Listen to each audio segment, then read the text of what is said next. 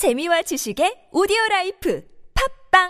굽은 어깨 바로 잡자 바디로직 거북목을 바로 잡자 바디로직 굽은 등도 바로 잡자 바디 상체를 바로 잡는 바디로직 탱크탑.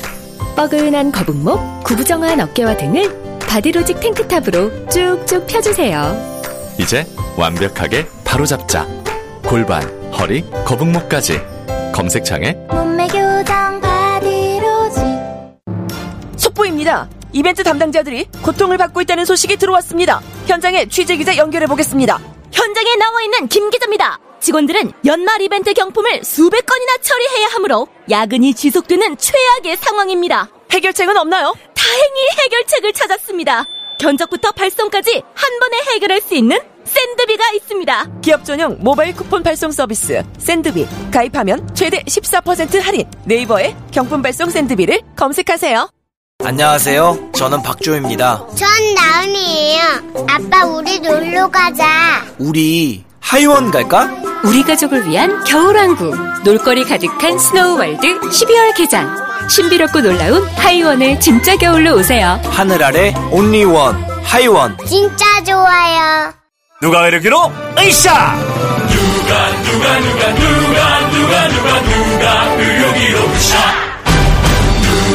안녕하세요. 누가 의료기 모델 정준호입니다. 잘 나가는 청춘들을 위한 누가 의료기로 활기찬 하루 시작하세요. 누가 의료기로 으쌰 잘 나가는 청춘들을 위한 누가 의료기. 잘 만났다. 누가? 누가 의료기 안녕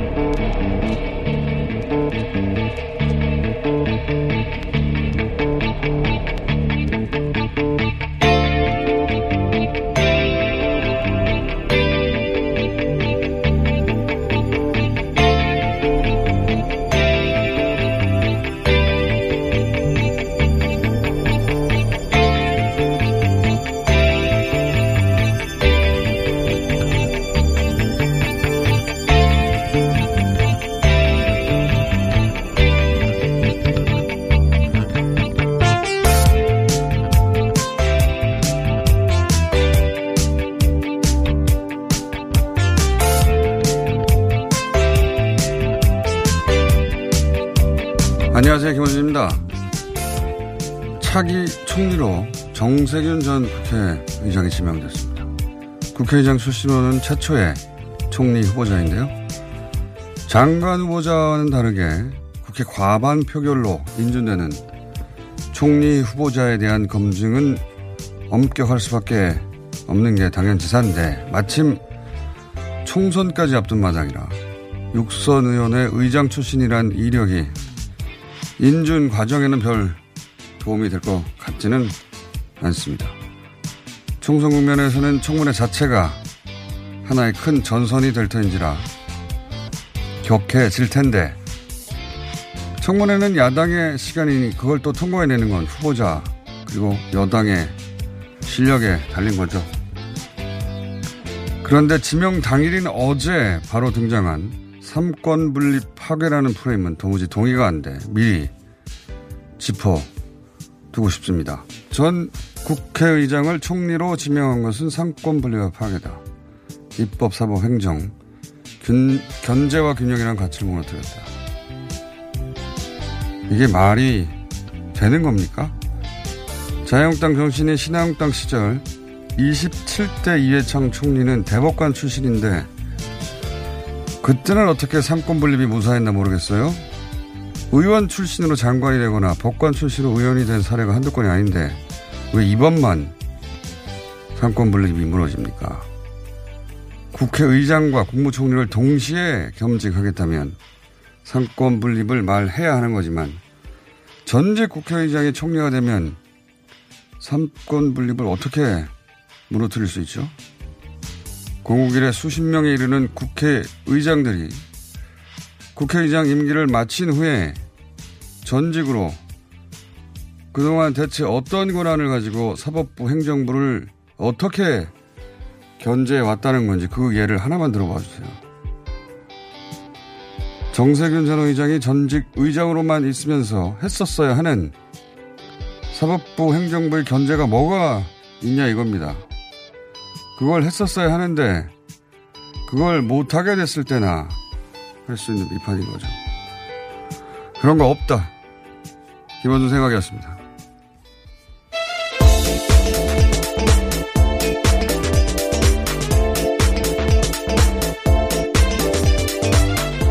TBS의 류밀희입니다. 자, 어, 전직 국회의장이 어, 총리 의전 서열이 더 낮아요. 네. 예, 국회의장은 서열 2이고 그다음에 5일 겁니다. 총리가. 네. 그래서 서열이 더 낮아서 전례는 없는 게 맞아요. 법적으로 문제가 없는데 어색하다 이럴 수도 있죠. 어, 노무현 전 대통령이 퇴임 후에 생전에 그런 이야기를 한 적이 있어요. 대통령 하고 나서 다시 국회의원 출마할 수 있다고. 실제 그런 생각을 하셨다고 하고.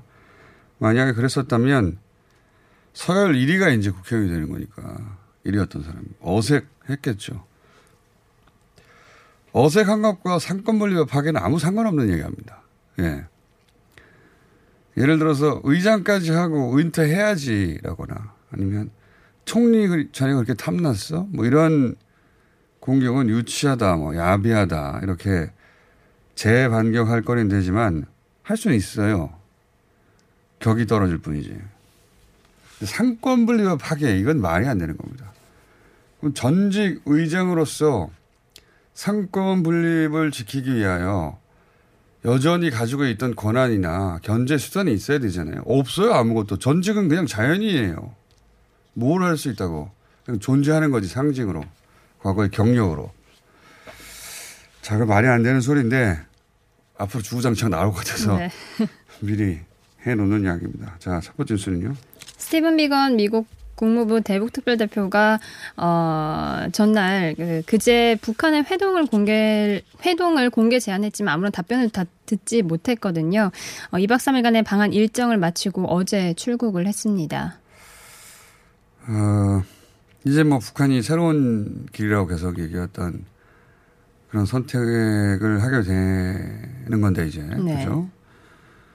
그 의미를 아직은 잘 모르겠어요. 그 북한이 어, 미국과의 대화를 완전히 끝낸다 이제 더 이상은 없다 이런 의미인지 아니면 비건은 계속해서 미국의 시야는 올 연말이 아니다. 북한이 그냥 일방적으로 정한 거 아니냐.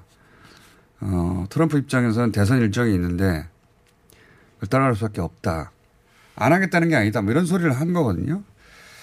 그래서 북한이 이제 아마 내년 초가 될 미국 대선 경선 2월에 출발하니까 그 스케줄 보고 다시 기회를 가질 수도 있는 열린 결말인지 완전히 끝난 건지 현재로서는 알 수가 없죠. 예. 알 수가 없는데 여기서 만약에 북한이 이제 완전한 단절을 의미하는 거라면 우리도 새로운 길을 상상해 봐야 하는 거 아니냐. 여태까지는 북미 관계 개선에 우선을 뒀단 말이에요. 모든 우선순위를. 왜냐하면 제재 해제는 미국만 할 수 있어요. 실제로는 여러 나라가 참여하지만 미국이 하는 겁니다. 이건.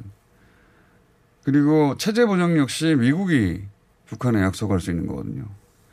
그래서 북미 관계가 풀려야 그 다음은 나갈 수 있다는 게 이때까지의 어, 당연한 전제였는데 북한이 미국과 대화를 안 하겠다면 그러면 우리도 미국하고 미국을 통해 혹은 미국과 북한의 관계를 통해 그 다음 단계로 나가겠다는 전략은 의미가 없잖아요. 그럼 우리도 새로운 길을 가야 돼요. 그게 뭘까요?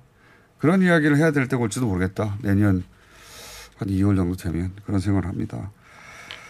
자, 이건 그 이 분야의 전문가를 모시고 아마 예, 내년 초쯤 되면 한참 지속적으로 얘기해야 될 거리가 아닌가 싶습니다. 자, 비건은 갔습니다. 다음은요. 네, 차기 국무총리 후보자로 정세균 의원이 지명이 됐죠. 어, 인사청문회에서 인준이 될 경우 최초로 국회의장 출신 국무총리가 됩니다. 예, 했잖아요, 우리가. 건너뛰어도 되네. 네. 자, 다음은요. 정영심 교수 표창장 위조 혐의에 대해서 법원이 공소장 변경 신청을 받아들이지 않자 검찰이 정 교수를 표창장 위조 혐의로 추가 기소했습니다. 어, 이게 이 기사의 의미가 잘 받아들, 어, 뭐랄까요. 쉽게 와닿지 않을 것 같은데, 이런 건 처음 있는 일입니다, 우선. 네. 예. 무슨 간단하게 말하면 한 사건을 두 개의 재판으로 하겠다는 거예요. 네. 이건 뭐 당연히 있어 있었던 적이 없는 일이죠. 왜 이런 일이 벌어졌냐면 검찰의 논리는 재판부가 어, 뭐 일자, 방법, 공범, 장소 뭐 등등 다 다르니 어떻게 같은 사건이냐라고 했죠. 지난 어, 공판에서 준비 기일에서 그렇게 재판부가 다르지 않냐라고 했더니 어, 저- 검찰은 재판부가 다르다고 했으니까 우리는 그 말대로 다른 사건으로 보고 두 번 기소하겠다 이거예요. 이게 형식 논리거든요. 근데 재판부는 공소장이 그렇게까지 변경되면 같은 사건을 볼수 없을 정도다. 그러니까 검찰 스스로 공소 취하를 하고 새로 기소를 해라. 혹은 그렇게 못할 거면 첫 번째 공소장으로 그냥 갈 수밖에 없다. 라고 검찰 책임을 묻는 거예요. 두 번 기소하라는 게 아니라. 근데 검찰은 재품, 재판부가 다르다는 말꼬를 잡고 당신들이 다르다고 했으니까 우리 또 기소한다? 이거는 저는 억지고 공소권 남용이라고 저는 봅니다. 예. 첫 번째 공소를 스스로 어, 범죄를 제대로 특정하지 못했다고 인정하고 공소 취하를 하면 되는데 그러면 이제 애초 무리한 공소장을 인정하게 되니까 그건 할 수가 없어요. 그래서 그건 그것대로 두고 또 기소한다는 거예요. 둘 중에 하나는 이거 초유의 일입니다. 둘 중에 하나는 공소 기각을 재판부가 하겠죠. 말이 안 되는 일이 벌어지고 있어요. 자, 다음은요. 자유한국당을 제외한 여야 4 플러스 1 협의체가 어제 심야 협상에도 불구하고 선거법 개정안에 대해서 합의를 이루지 못했습니다. 아마 오늘 또 추가 조율이 이루어질 것으로 보입니다. 자, 월요일에 한번 월요일에 설명했나요? 그렇죠? 예. 네. 어, 뭐가 쟁점이 됐고 이게 왜냐하면 용어도 생소하고 계산도 되게 복잡해. 몇 단계에 걸쳐서. 근데 거기에서 또 다시 연동형 캡이 나오고 석패율이라는 게 나오고 또 그걸 보완하는 제도에 대한 이야기도 계속 나오니까 어딘 어딘가에서 길을 잃었어요. 뉴스를 따라가던 따라가는 분들도. 근데 어 주말에 뭐 연동형 캡을 민주당이 주장하자 이거는 재벌의 갑질과 같은 네. 것이다라고 어 정의당이 민주당을 비판하고 정의당의 석패율을 얘기하니까 이건 심상정 살리기다라고 어 민주당이 정의당을 공격하고 둘 다 사실 이건 사실이 아닙니다. 예. 어 석패율이 심상정 대표를 살리기도 아니고 연동형 캡이 갑질을 하고자 하는 것도 아니에요. 조금 더 뽑아먹으려고 쥐어짜는 게 아니다. 근데 이제 양 정당 모두 저는 어, 감정이 상해서 할 필요 없는 말을 했다고 보는데 그러면 뭐냐 이거예요. 이해가 안 가니까 자신이 원래 지지하는 정당을 지지하고 상대를 공격하게 되죠. 예. 그런 일이 벌어지고 있는데 3분 17분이면 3분 정도 할 수 있겠어. 3분 이내 간단하게 핵심만 지난 월요일 얘기한 걸 요약해서 얘기하자면 300석을 250 플러스 50으로 한다. 여기까지는 다 하도 많이 와가지고 어 그리고 연동형으로 한다는 것을 득표율만큼을 만큼 의석을 가지자. 여기까지 이해했단 말이에요. 하셨죠? 당연히. 예를 들어 봅시다. 좀 구체적으로. 민주당 혹은 뭐 한국당 예를 들어서 해볼게요. 민주당 40% 득표를 했어요. 연동형이라는 건 비율만큼 의석을 가져가자니까 300석 곱하기 40%하면 120석이죠. 이 정당은 120석 정도를 만들어줘야 40% 투표한 사람들의 의사가 제대로 반영된다는 이런 정신이에요. 예. 근데 민주당이 100석을 했다면 지역구에서 20석에 대해서 보장받으니까 상관이 없는데 민주당이 120석을 지역구에서 다 당선돼 버렸어요. 그러면 비례에서 받을 게 없잖아요. 이 얘기는 한 번 했죠. 비례를 비례 의원을 줄 수도 없으면 어떡하란 말이냐 이런 볼멘 소리.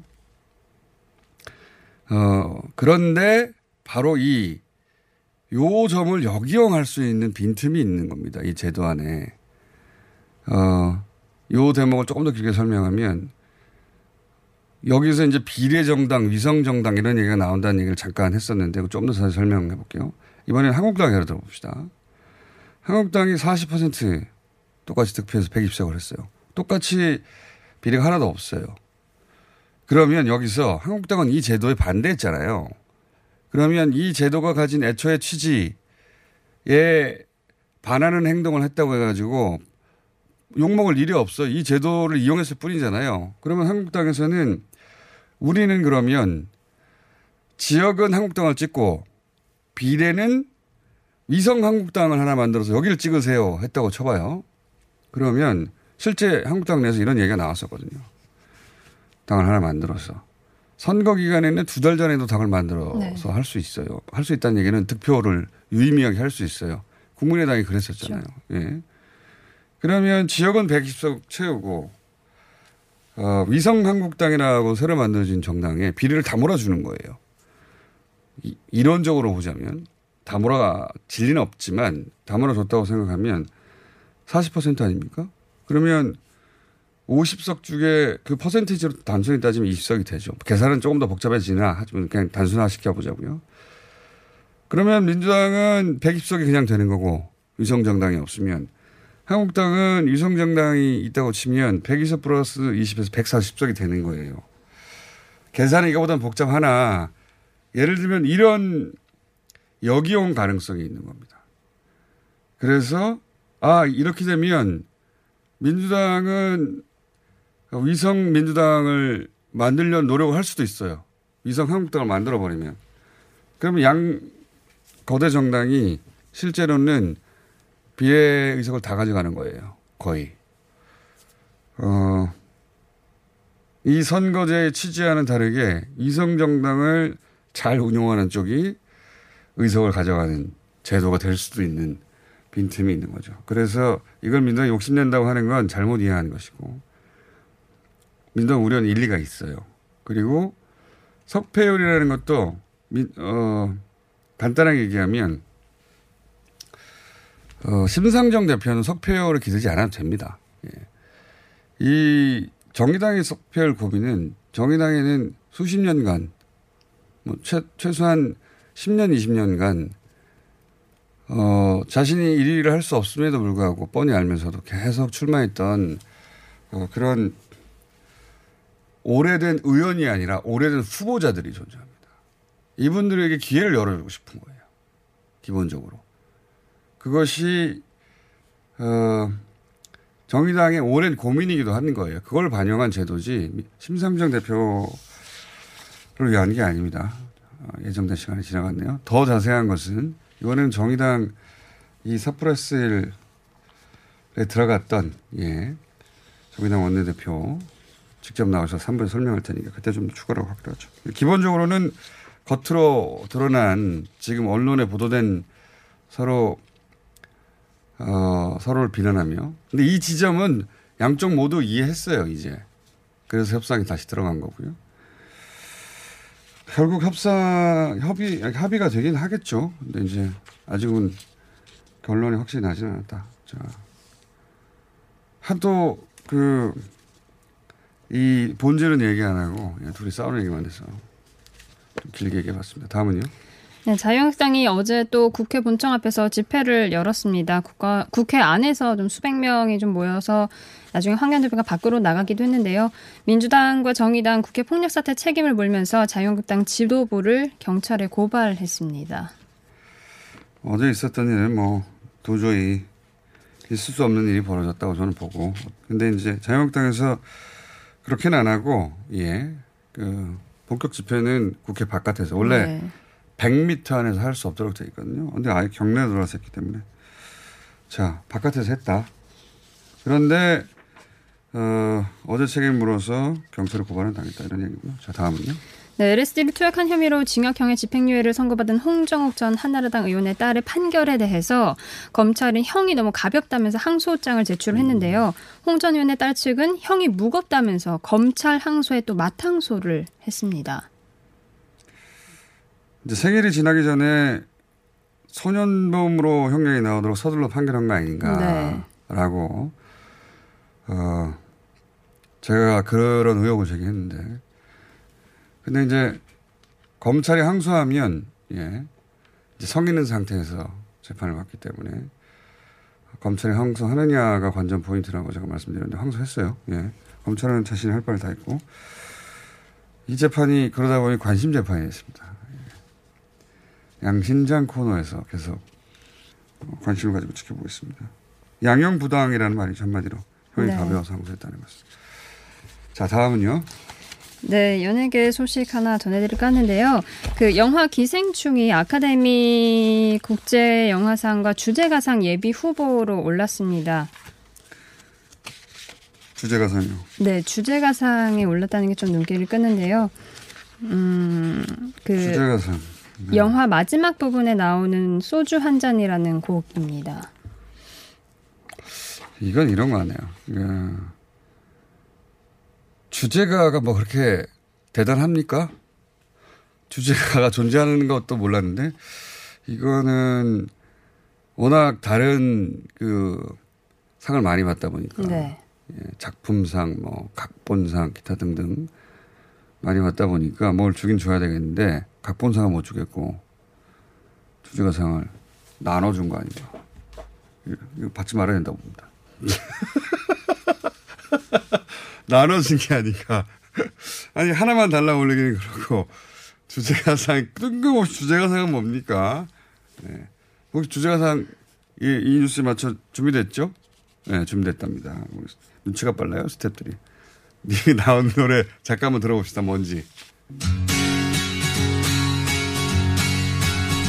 기름이 뿌연 안개 속에 힘껏 마시는 미세먼지 눈은 오지 않고 비도 오지 않네 아, 노무현 대통령이 국회의원이 아니라 기초의원에 출마한다는 이야기를 하신 적이 있답니다. 아, 예.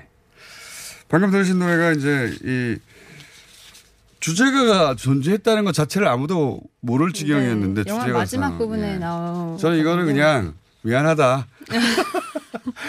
미안하다 주제가 상이라도 이런 상이라고 봅니다. 예. 이거는 저는 봉준호 감독이 이걸 주면 어, 한마디 해야 된다고 봐요. 주제가가 존재한다는 거는 당, 심사위원들 당신 다 알았어? 이렇게. 상은 좋은 거니까 받긴 받겠는데. 일단 받긴 받지만. 이런 시간 곤란해. 한마디 해야 된다고. 영어로 준비하시기 바랍니다. 혹시라도 받게 된다면. 여기까지 하겠습니다. TBS의 류밀희였습니다. 시더 시더 아빠 발톱 너무 두껍고 색깔도 이상해 이 녀석 그럴까봐 내가 캐라셀 네일 준비했지 갈라지고 두꺼워진 발톱 무좀이 싹 사라진다고 미국 판매량 1위 600명 임상 실험을 거친 전 세계 48개국 손발톱 케어 압도적 지배자 캐라셀 네일 2주 후 달라진 손발톱을 경험할 수 있습니다 네이버에서 캐라셀 네일을 검색하세요 박지희 씨, 코업이 또 완판됐네? 재구매가 많아서 그런 것 같아요. 먹어보면 아침이 다르다고 하잖아요. 오빠들은 어때? 아홉 가지 멀티비타민의 페루산 마카가 콜라보돼서 그런지 아침 활력이 달라. 코업 진짜 좋아. 나는 먹은 날과 안 먹은 날 차이가 확 나더라고. 코업 안 먹으면 너무 불안해. 팟캐스트 유일! 멀티비타민과 페루산 마카의 환상적인 콜라보. 검색창에 코어업 검색하세요.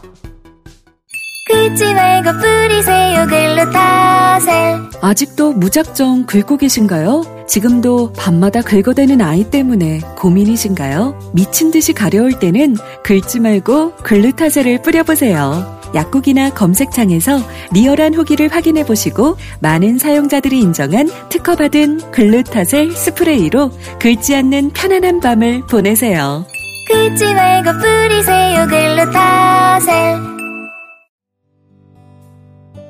서울에선 난방 부문이 미세먼지를 가장 많이 배출한다는 사실 알고 계신가요? 서울시에서는 가정용 일반 보일러를 친환경 콘덴싱 보일러로 교체 시 20만 원을 지원합니다. 미세먼지는 줄이고 에너지 효율은 높이고 연 13만 원의 난방비 절약까지 일석삼조. 가정용 일반 보일러를 친환경 콘덴싱 보일러로 교체하세요. 자세한 사항은 120 다산 콜센터로 문의하세요. 이 캠페인은 서울특별시와 함께합니다.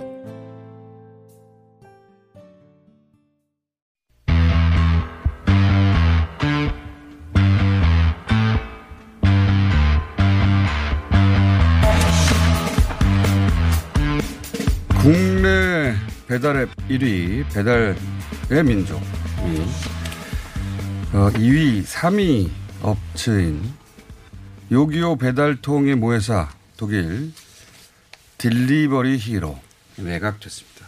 자 시장 독과점에 대한 이야기 나오는데 이 문제 잠깐 짚어보겠습니다. 임영태 한국 프랜차이즈 산업협회 사무총장님 나오셨습니다. 안녕하십니까? 네, 반갑습니다. 임영태입니다.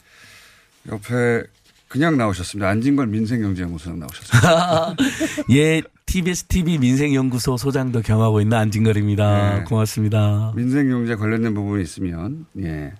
다 네. 관련됐는데 본인이 말할 부분이 있을 때 제가 물어볼게요. 공장장님과 제 관계가 참 좋아 보인다는 댓글이 많았어요. 예. 굉장히 화목합니다. 예, 예, 자, 화목합니다. 말 시킬 때만 하시고요. 예, 자. 예, 예. 자, 사무총장님. 네. 어, 가장 우려되는 지점을 하나, 둘, 셋 이 정도로 정리해가지고, 예. 네. 어, 왜냐면 일반인들의 입장에서는 배달이 편하거든요. 점점 편해지고 있어요. 그래서 다 합친다고 하니까, 아, 다 합치면 더 커지고 회사가 더 좋아지는 건가? 뭐 이런 생각도 들고, 뭐가 문제인지 잘 모르겠는데 우려하시는 분들 꽤 있더라고요, 업계에선. 어떤 지점이 우려가 되십니까? 네.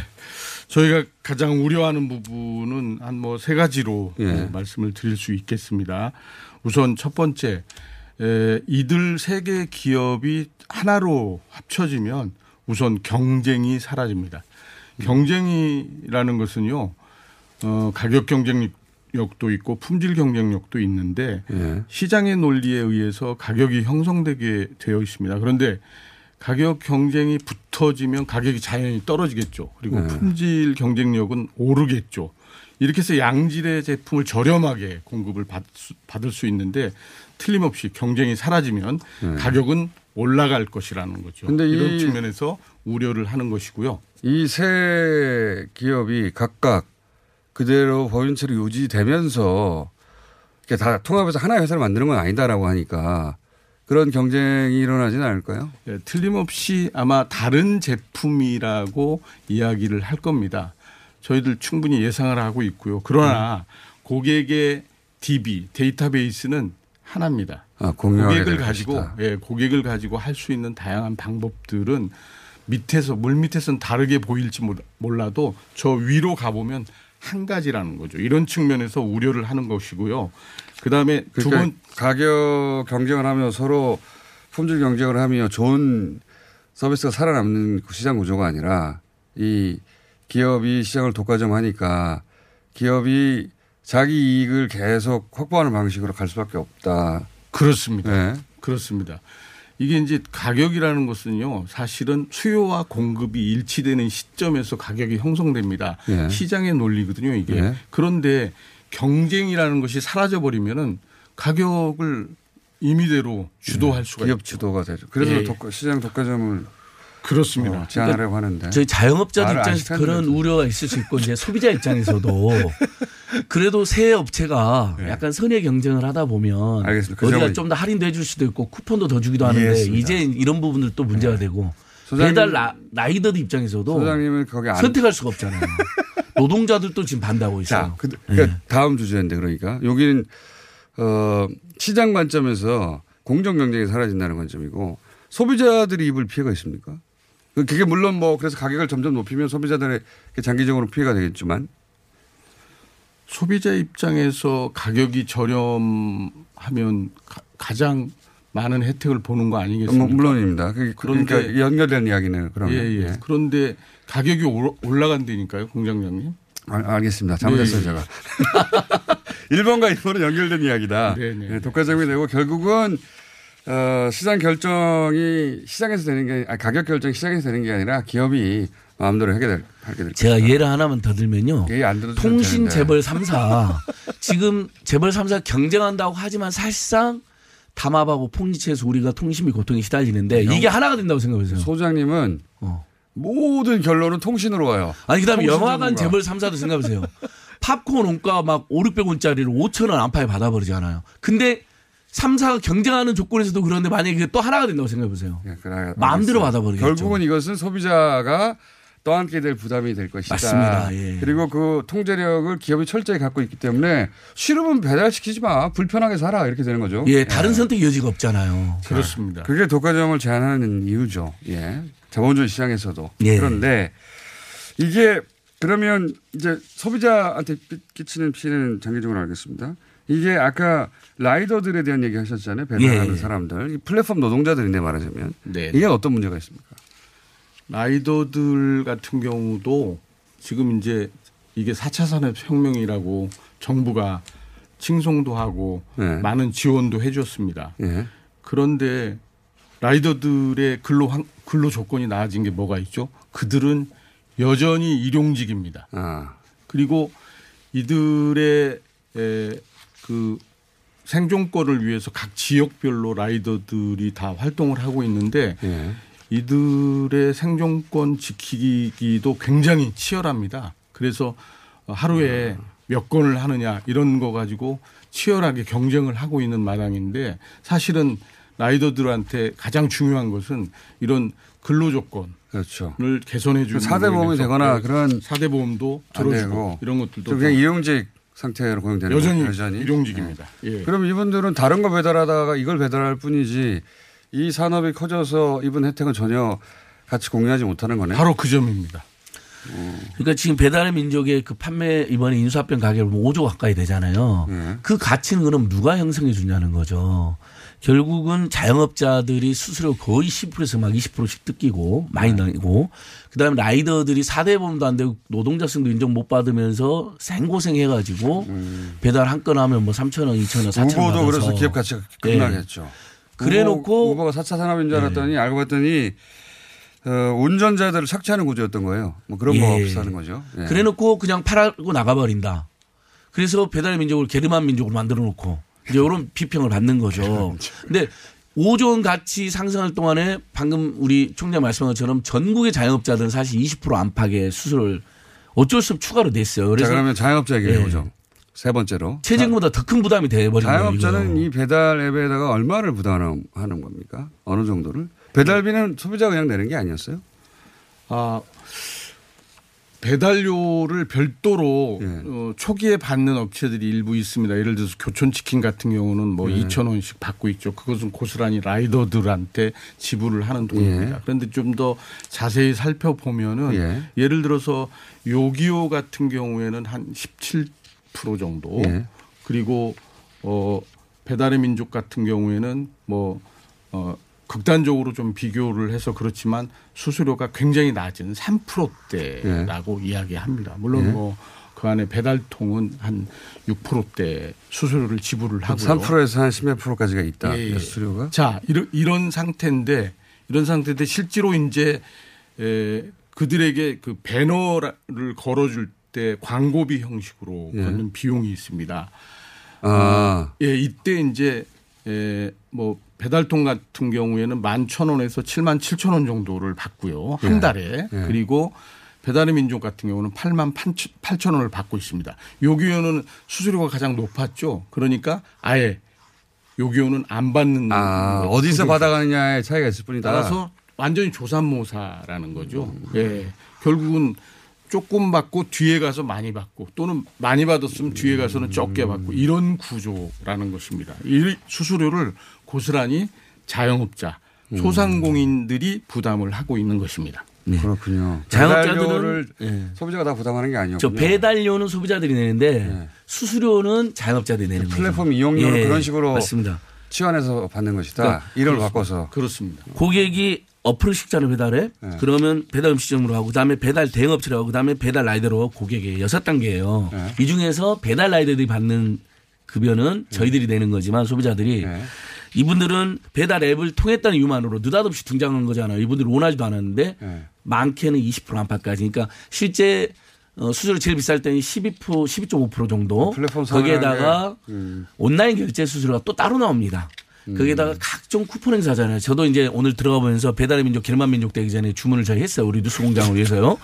어, 좀 있으면 온조, 온조 곱창 불닭, 불닭발 지금 5만 2천 원짜리 이리 옵니다. 어, 주- 좀 있으면 도착하는데요. 본인이 먹고 가려고. 아니요, 아니, 본인 우리 나오기 여기. 스태프들 다 드시게 하려고 마지막으로 게르만 민족 되기 전에 시켜 본 건데요. 예. 거기서도 이제 이렇게 되면 이분들이 10% 안팎 수수료를 냅니다. 근데 울트라 쿨을 시켰어요. 8만 8천을 더 내야 돼요. 메뉴에 있는 거. 들어가 보면 메뉴에 있는 거 있잖아요. 눈에 띄는 거. 몰라요, 저는 가본. 그러니까 안 해보셨죠. 거긴 공장장은. 들어가 본 적이 없어요. 역시 해봐야 돼요. 그러니까. 그럼 메뉴에 이제 총장이 말씀하신 것처럼 수수료가 저렴해도 메뉴 올리려면 8만 8천을 내야 돼요. 이해했어요. 예. 네, 이해했습니다. 무슨 말씀인지 알겠죠. 한 달에. 그러니까 어쨌든 플랫폼 이용료를 그러니까 이 앱 업체는 사실은 플랫폼을 제공하고 브랜드 가치를 키우고 뭐 기업의 능력이죠. 그런 다음에 이 플랫폼에서 먹고 사는 사람들 있지 않습니까? 예. 이 자영업자들이 있고 또 플랫폼 노동자들이 있는데 그러면 4차 산업이라는 게 결국 공유 공유의 정신인데 쉐어의 정신인데 이들과 과연 잘 쉐어하고 있느냐? 그 잘 쉐어하고 있는지 어, 의심스러울 뿐만 아니라 이게 하나의 업체가 돼버리면 누가 그러면 이들을 견제할 것인가 이런 문제네요. 네. 그러니까 소비자들에게 큰 얘기하세요, 준 것은 이제. 너무 좋은데 그들이 사회적 책임을 다했는지 그러니까 공유는 했는지 모르지만은 상생을 했는지 사회적 책임을 다했는지는 정말 의심스러운 상황이고 그것 때문에 중소상공인들은 자. 어떻게 보면 최저임금보다 더 큰 부담이 된다. 총장님 이렇게 호소한 거죠. 네. 소장님 오늘은 1라운드로 여기까지 하고요. 제가 요걸 한 조금 더 해볼 생각입니다. 네네. 이 알겠습니다. 사안이 영향력이 왜냐하면 소비자 손 위에 올라왔어요. 이게 그래서 거의 매일 혹은 며칠에 한 번 정도는 이용하는 분들이 많거든요. 그렇습니다. 예. 네네. 그래서 지금은 아 기본적으로 그런 문제가 있구나 한 다음에 좀 더 깊이 들어가 보고 이 앱 쪽에서의 반론도 들어볼 생각이에요. 예. 네. 나중에는 배달 라이더들 또 나오셔 제, 같이 제 말도 그 말입니다. 예. 소장님 그만 좀 얘기해요. 아니 우리 서로 화목하게 아이, 공장장님 왜 그러세요? 아니, 여러 번 나오실 테니까 너무 예, 예. 안타까워하지 마시고 예, 예. 라이더들도 저희도 마지막에는 또 모시고 같이 그러니까요. 한번 얘기해 볼까 합니다. 자 이명태 한국 프랜차이즈 산업협회 사무총장님이셨고 안진걸 다음번에는 안 나오실 수도 있습니다. 민생경제연구소 소장이었습니다. 감사합니다. 네. 예. 감사합니다. 좀 있으면 음식 도착할 겁니다. 맛있게 드세요.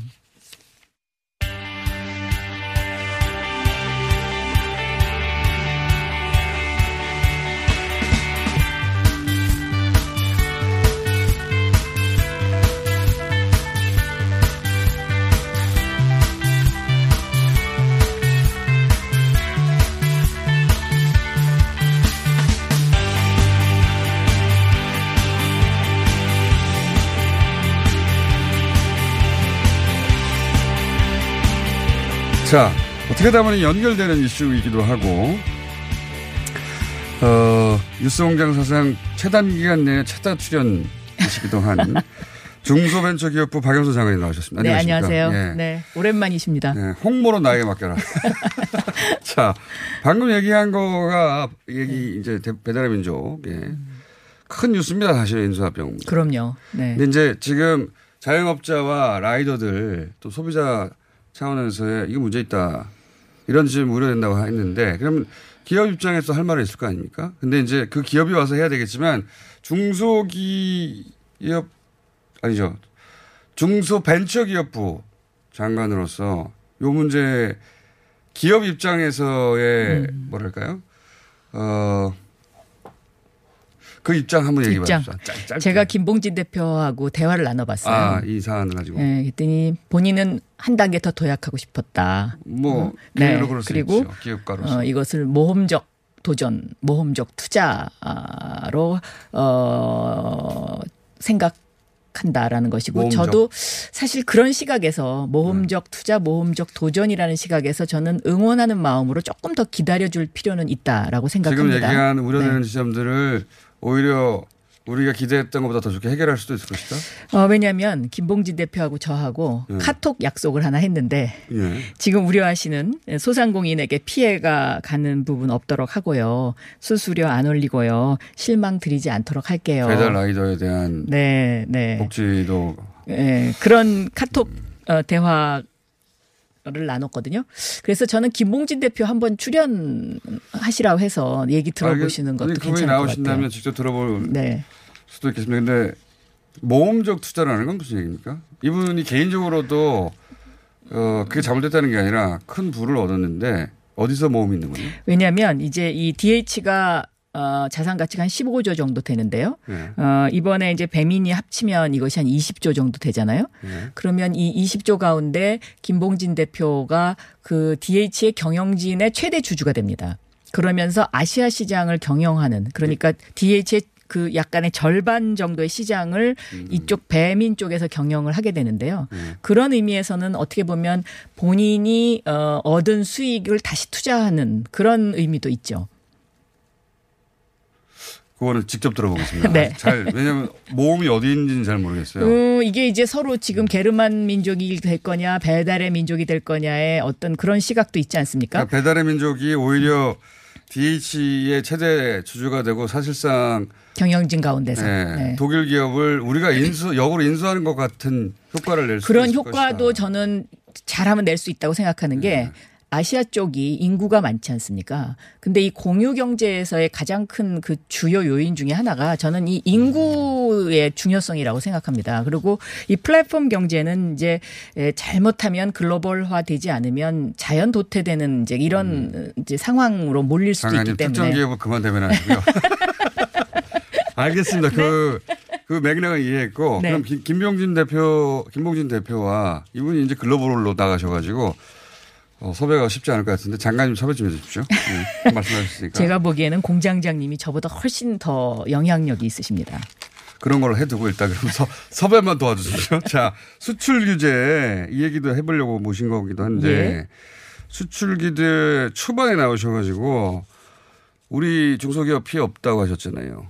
지금 네. 어떻습니까? 지금도 5개월 정도 지났는데. 그 당시의 상황과 크게 변하지 않았습니다. 그래요? 어, 네. 우리 기업의 피해 직접 피해는 없다. 네. 음. 지금까지는 오히려 이제 그 위기를 기회로 만들 수 있었던 저는 어, 두 번째 계기가 아닐까 이렇게 생각하거든요. 음. 첫 번째 계기는 IMF 때의 그 위기를 예. 저희가 3차 산업혁명 시대에 이제 그때 김대중 대통령 정부에서 어, 초고속 인터넷망을 전국적으로 깔므로써 예, 예. IT 강국으로 이제 세계적으로 맞습니다. 주목받았잖아요. 그것처럼 어, 이번 두 번째의 그 위기를 어, 다시 기회로 만드는 어떤 그런 장이 펼쳐지고 음. 있다. 뭐 이렇게 제가 중소벤처기업부 장관 입장에서는 말을 할 수도 있을 것 같습니다. 그러니까 단순히 어, 일본 기업, 기업의 피해가 크지 우리는 그다지 없고 잘 넘어갔다가 아니라 이게 계기가 돼서 그동안 일본하고의 관계가 역전되는 그런 출발점이 될 것이다. 네, 아직 넘어가고 있는 중입니다. 어, 중, 중이다. 네, 아직 좀 안심하기엔 조금 이르지만. 어, 그러나 지금 그 정부가 좀 이 부분에 있어서는 저는 굉장히 발 빠른 대응을 했다라고 이제 스스로. 불화수소 예를 들어 상징적인 불화수소는 어떻게 되는 거죠? 아, 이 불화수소는요, 거의 뭐 문제가 해결됐고요. 어, 거의? 특- 네. 그리고 이제 특히 그 텐, 텐 나인 예. 어, 기술을 가지고 있었던 특허를 갖고 있었던 그분이 잘하면 그 대기업 의 자본과 연결이 돼서 어. 공장을 만들 수도 있을 것 같은. 그러니까 네. 일본 기업이 거의 독점적으로 공급하던 어, 그 불화수소를 국내 기업들이 거의 대체할 수 있는 수준까지 도달했다 이제. 네, 그렇습니다. 이제는 뭐 거의 다 그래요? 해결됐고요. 네. 어, 그 중소기업 벤처 쪽에 예, 일하시는 분들이 할 수 있다, 하면 된다 라는 어떤 이렇게 마음이 모아지는 계기? 그런 게 쉽지 않은데 네. 굉장히 큰 위기였는데 그렇게 해서 네. 되었다. 네. 역시 대한민국 음. 국민은 대단하다. 저는 이렇게 생각합니다. 그러면서 그 그런 말씀도 하셨잖아요. 이제 강소기업을 만들기 위해서 그 국내 기술 자립도 높이기 위해서 어, 지원하겠다. 네. 잘 되고 있나요? 네, 잘 되고 있다고 어제. 강소기업 강소기업 100 어, 중에 이제 55개 업체 어제 출정식이 있었습니다. 네. 어, 그런데 에, 제가 어, 이제 처음으로 어, 처음으로 국민 배심원단을 만들어서요. 전문 심사단과 국민 배심원단 해서 그 100명 100명 해서 200명이 이제 그 심사를 했는데요. 여기서 특이한 점은 국민 배심원단의 점수와 전문 심사단의 점수가 거의 일치한다는 겁니다. 그건 국민 심사 국민들의 안목이 그만큼 높아졌다는 얘기입니까? 그렇습니다. 그리고 그만큼 또 강소기업에 대해서 이번에 우리가 어, 뭔가 해내야 된다는 그 의지가 상당히 있는 거죠. 네. 일본이 그 점에서는 고맙습니다. 어떤 역, 역설적으로 고마워요. 네. 그런 긴장을 외부에서 강하게 해줘서 그런 계기가 마련됐으니까. 네. 그리고 이제 공개 PT를 했었거든요. 공개 PT를 통해서 국민 배심원단과 전문 심사단이 앞줄에 앉고 국민 배심원단이 뒷줄에 앉았는데요. 전문 심사단이 국민 배심원단이 뒷줄에 앉아 계시니까 긴장하시더라고요. 자, 그거는 제가 알 바 아니고요. 자, 그분들이 긴장한 것까지 제가 모르겠고. 인공지능. 예. 데이터 센터 이거 아주 크게 말씀하셨어요. 첫 번째 네. 나오실 때. 어, 그거 맞는 방향인데라고 제가. 이제 드디어 예산에 반영됐습니다. 얼마큼 예산이 반영돼서 어떻게 달라집니까? 음, 이제 내년부터 저희 중소벤처기업부가 제조 데이터 센터를 만듭니다. 이것은 이제 AI 인공지능과 결합하기 위한 전 단계인데요. 예. 어, 저는 어, 문재인 정부에서 디지털 경제로의 전환을 위한 많은 혁신 작업이 있었다고 생각하는데 음. 어, 어제 뭐 이낙연 총리님도 말씀하셨습니다마는 어, 문재인 정부가 뭘 했냐? 그러면 디지털 경제의 기반을 깔았다. 4차 산업혁명의 기반을 깔았다. 아, 이거를 해야 되지 않느냐. 그 일이 본격적으로 시작, 시작된다. 그 이렇게. 데이터 센터를 만들 것이다. 네, 생각하시면 될 거고요. 음. 어, 내년도에 이제 저희 중소벤처기업부의 그 테마가 디지털 경제로의 전환을 위한 스마트 대한민국입니다. 아, 그래서 어, 소상공인을 위한 스마트 상점, 어, 중소기업을 위한 스마트 공장, 또 벤처 스타트업을 위한 스마트 서비스. 요 3개 항목이 예산 항목에 딱 들어가 있습니다. 하나 예산을 많이 확보하셨다고 지금 자랑하시는 것 같은데. 그 스마 자영업자를 위한 스마트 뭐라고요? 소상공인을 위한 네. 스마트 상점. 그게 뭡니까? 예를 들면 이제 그 그동안에 에, 우리 자영업자들 소상공인들이 굉장히 힘들었잖아요. 예. 온라인 때문에 힘들기도 하고 그렇죠. 또 구매 환경, 그러니까 소비 패턴이 온라인으로 옮겨왔다. 그렇습니다. 그리고 이제 예를 들면 그 온라인으로 옮겨가는 과정에서 이런 거죠. 내 신발 발 사이즈를 어 상점에 가서 컴퓨터에 저장을 해 놓고 그 다음부터는 다 오- 온라인으로 전화 주문이 가능하잖아요. 예. 나 이러 이런 신발 오늘 신발이 필요합니다. 예. 상점에 가지 않더라도 예. 그러면 그 상점 주인이 그 발 사이즈를 꺼내서 예. 보고 아 이거 마, 이, 이런 이런 이런 것들이 있는데 어느 신발을 보내 드릴까요? 하고 또 교신 교신이 가능하지 않습니까? 이런 네. 어떤 스마트 상점 또 요즘 오다 할 때 네. 사람한테 오다 안 하고 기계로 다 오다 하잖아요. 또 식당에 가면 이제 로봇가 돌아다니면서 어, 대신 어 음식을 날라주고 이런 이제 스마트 상점으로의 변화에 대해서 기존의 전통적인 방식의 그 장사를 하시던 분들이 힘들어 하셔요. 예. 그래서 저희, 힘들죠. 중, 예. 저희 중소벤처가 이런 것을 시범 사례를 보여드리면서 지원을 해드리는 정책 아. 이것이 스마트 상점입니다. 네. 기존의 이제 그 서비스 패턴을 벗어날 수 있는 모델이 여기 있는데 네. 이렇게 할 수 있고 그러면 지원을 해주겠고 네. 어, 어떻게 반할 수 있을지 상상이 잘 안 되니까 네. 그런 사업을 시작한다. 그런 것을 내년부터 시작합니다. 네. 시작이요? 네. 시작만 하고 끝난 것도 많아가지고 어쨌든 시작을 하겠다. 그래서 단계별로 업종별로 그런 스마트화하는 그렇습니다. 그리고 그것의 베이스가 되는 데이터 센터를 만든다. 그 데이터 센터를 만들고 이제 이것이 곧 AI로 AI와의 점 그러니까 접점을 찾는 거거든요. 그러니까 그 동안에 제가 지난번에도 말씀드렸지만 1, 2차 산업 혁명은 인간의 근육을 대신하는 예. 기계들이 나왔던 거고요. 3, 4차 산업 혁명은 인간의 두뇌를 대신하는 예. 인공지능 시대로 지금 가고 있기 때문에 예. 여기에 이제 중소벤처기업부가 이러한 전환기적인 판이 바뀌는 이, 이 시대에 어, 과거에 이제 그 마차 마차와 자동차 100년 전 마차와 자동차가 공존했을 때에 마차를 갖고 있었던 사람들에게는 어떤 정책을 해야 되고 정부가 어, 이분들에게 무엇을 어떻게 해줄 수 있는지 이것에 대한 어, 고민이죠. 네. 좀 봐야 알겠습니다. 뭔지. 이론적으로 알겠는데 네. 구체적으로 어떻게 구현되는지는 봐야 알겠고 구현된 걸 보고 이게 뭡니까 하고 할 때 다시 보시겠습니다. 아니면 너무 잘했다고 보시거나. 마지막으로 네. 크리스마스 마켓 1분밖에 안 남았는데 네. 이게 뭐예요? 크리스마스 마켓이. 이거 유럽에서 하는 크리스마스 때 하는 여는 시장 그런 겁니까? 아, 유럽에는 그 12월 달 한 달 동안 소상공인을 위해서 네. 크리스마스 마켓을 하잖아요. 그게 네. 정책으로 정착이 돼 있어요. 근데 네. 우리나라는 아직 그런 게 없는 것 같아서 지금 시도를 해보는 건데요. 30초 남았습니다. 12월 1일부터 아 12월 21일부터 29일까지 신촌 연세로에 오시면 같이 삽시다. 아, 그러니까 길에 쭉 늘어서 쭉 하고 또 빛으로 거기를 그곳을 제가 샹젤리제 거리보다 좀 아름답게 만들려고 지금 노력 중입니다. 그래서 국민들께서 힐링도 하시고 또 소상공인과 함께 같이 아. 사시기도 하시고 또 여기에 자상한 기업들도 함께 해서 우리 함께 아. 같이 잘- 신촌? 신촌 연세로 21일부터 29일 네. 유럽에 있는 그 크리스마스 길 거리 같은 그런 분위기군요. 그렇습니다. 박영선 장관이었습니다.